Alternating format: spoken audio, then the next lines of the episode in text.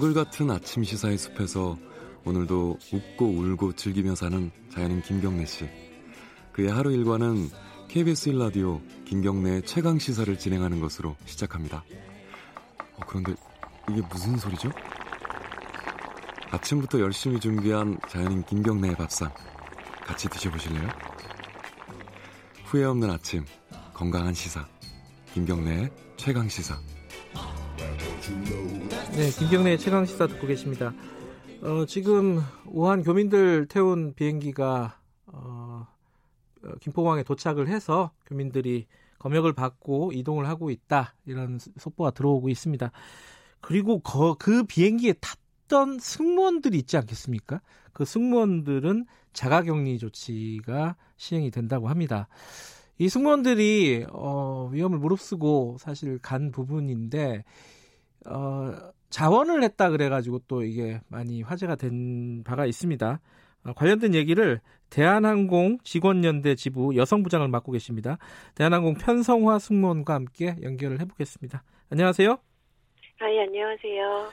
네, 그 대한항공이 우한 교민들 싣고 오는 거는 이제 결정된 사안이고 누가 가야 되는 건지 어떻게 그 승무원들을 선발하게 될지 이게 내부적으로는 뭐 여러 가지 얘기들이 많이 나왔겠어요. 아무래도 저희가 갈 거는 예상을 하고 있었고 그렇다 네. 보니까 어 누가 가는지에 대해서 관심이 많긴 했죠. 그리고 네. 며칠이가 몇 저희가 가고 싶다고 다 가는 것도 아니고 네. 며칠 날 전세기가 또 떠야 되고 그리고 그게 가능한 사람들이 또 정해져 있잖아요. 그렇죠. 스케줄이 정해져 있으니까. 예, 예, 스케줄이 정해져 있고 이게 갑자기 긴급하게 돌아가다 보니까 네. 그런 사람들이 좀 관심을 가지고 지켜보고 있었어요. 예. 그 승무원들 지금 뉴스 보니까 어, 2주 동안에 격리, 자가 격리를 한다고 하는데 이것도 굉장한 어떤 본인의 어, 피해를 감수하는 부분이겠어요? 아무래도 그렇죠. 처음에 음. 이게 결심하기가 쉽지는 않았을 건데 2주 예. 동안 자가 격리라고 하긴 하지만 비행 이제 어 저희는 수당도 있잖아요. 네. 비행도 이제 2주 동안 못 하게 되고 그리고 음. 그렇긴 한데 지금 회사에서 저희에게 그런 처우에 대해서 정보를 제공한 건 아직 없습니다. 아, 그래요? 네, 음. 예. 그리고 지금 스케줄표를 제가 우한 다녀오시는 분을 한 분을 봤는데 예. 다녀와서 이틀 쉬고 바로 다른 빈 스케줄이 들어 배정되어 있는 것을 봤거든요. 어허. 그래서 아직까지는 확실하게 조치가 이루어지고 있지 않은 것 같은데 이거는 음. 우리 직원연대 지부에서 끝까지 관심을 가지고 지켜볼 음. 예정입니다. 아니 물론 이게 어, 뭐 보상을 받으려고 한 행동은 아닐 거긴 하지만은 그래도 이렇게 위험 지역에 갔다 왔으면은 어, 일정 정도의 뭐 수당이라든가 이런 것좀 있어야 되지 않을까라는 생각도 있는데 상식적으로 그런 얘기는 없는 모양이죠 회사에서. 그거까지는 구체적으로 이야기된 음. 바가 없는 것 같고요. 네. 저희 지부 쪽으로는 이렇게 확실하게 회사가 어 이렇게 정보를 전달해 준 거는 아직까지는 없는 네. 상태이긴 하거든요. 근데 음. 저희들은 어 어쨌든 충분히 결심을 가지고 네. 한 거고 하기 때문에 충분한 어 이런 것들이 이루어져야 예. 된다고 생각하거든요. 그래서 계속 지켜볼 생각이에요. 이게 누군가는 꼭 해야 될 일이기도 하고, 어, 그 갔다 오신 분들 굉장히 고생하셨고, 고마운 마음이 아마 국민들이 다 클 겁니다. 그런데 이게 그 대한항공 노조 간부들이 승무원 자원을 했다고 얘기를 어, 보도가 많이 나왔어요. 이거는 어떤 방식으로 이루어진 건가요? 노조 간부들이 간 거는 맞는데 저희 대한항공에 노조가 두 개가 있어서 저희 지부 간부들은 아니고요. 네. 그 대한항공 노동조합 간부들이 자원해서 네. 전세기에 일부 탑승한 걸로 알고 있습니다. 예. 그리고 어, 승원 팀장님들도 탑승한 걸로 알고 있거든요. 음. 이게 쉽지 않은 결정이었을 텐데, 네. 어, 그 희생, 희생하고 그 용기에 저희 음. 국민으로서, 그리고 같은 승무원으로서 감사하고, 그리고 예. 그 결정에 대한 존경을 표하는 바이고요. 네. 근데 이제 그 과정에서 네. 약간 네. 아까 말씀드렸던 것처럼 30, 31일에 간다. 그래서 그때 가능한 승무원들이 있을 거 아니에요. 예. 그 승무원들한테 이제 중간 관리자들이 직접적으로 1대1로 전화를 해서 갈 수 있냐고 이렇게 확인을 한 것으로 알고 있습니다. 네. 그런 경우에 이제 집에 어린이들이 있고 개인 사정으로 못 가는 승무원들이 있을 거 아니에요. 그렇죠. 음. 그런 분들은 좀 힘들다고 얘기를 했는데 아마 그분들도 아마 마음이 많이 무겁고 부담스러웠을 거라고 생각이 들거든요. 네. 어. 그래서 처음부터 공개적으로 지원자를 모집하는 것이 어땠, 어땠을까 하는 음. 아쉬움이 좀 있기는 합니다. 그래서 예. 제 주위에도 30, 31일이 휴무임에도 불구하고 가고 싶다고 자원하는 경우가 있을 정도로 음. 자원하는 사람들이 많이 있었거든요. 예. 아, 오히려 어, 승무원들은 자원하는 분위기가 좀 있었는데 어, 실제로 처음에 진행됐던 것들은 좀 강요하는 그런 분위기도 좀 있었다 이런 말씀이시네요, 그죠? 약간 아름아름으로 음. 그리고 상위 직급자가 직접적으로 전화를 하면 네. 아무래도 부담이 있을 수 있죠. 예. 근데 한 가지 좀 어, 여쭤보고 싶은 게 조원태 회장이 전 세계 탔어요, 결국은? 약간 논란이 어, 있었잖아요. 저도 확실하게 그 비행기 탑승한 건 아니어가지고 네. 모르겠지만 어제 저도 언론을 통해서 확인한 바로는 음. 탑승하셨다고 네. 그렇게 나오긴 하더라고요. 이게 이제 좀 보여주기식 아니냐 이런 게 비판의 핵심인데 네. 이게 조원태 회장이 타면은 그 안에서 무슨 일을 하게 되나요? 오히려 일에 방해되는 거 아니에요? 방해 방해까지는 잘 모르겠고 사실 어 보여주기식이요 이라고 하기도 하지만 네. 이렇게 뭐 같이 탑승하는 것까지도 어려운 결정이긴 하잖아요. 네, 그런 네. 결정 자체로는 그래서 음, 회장님이 그렇게 회장 조원태 회장이 그렇게 결정한 거에 대해서는 저도 어렵지 않 어려운 결정이었을 텐데 네.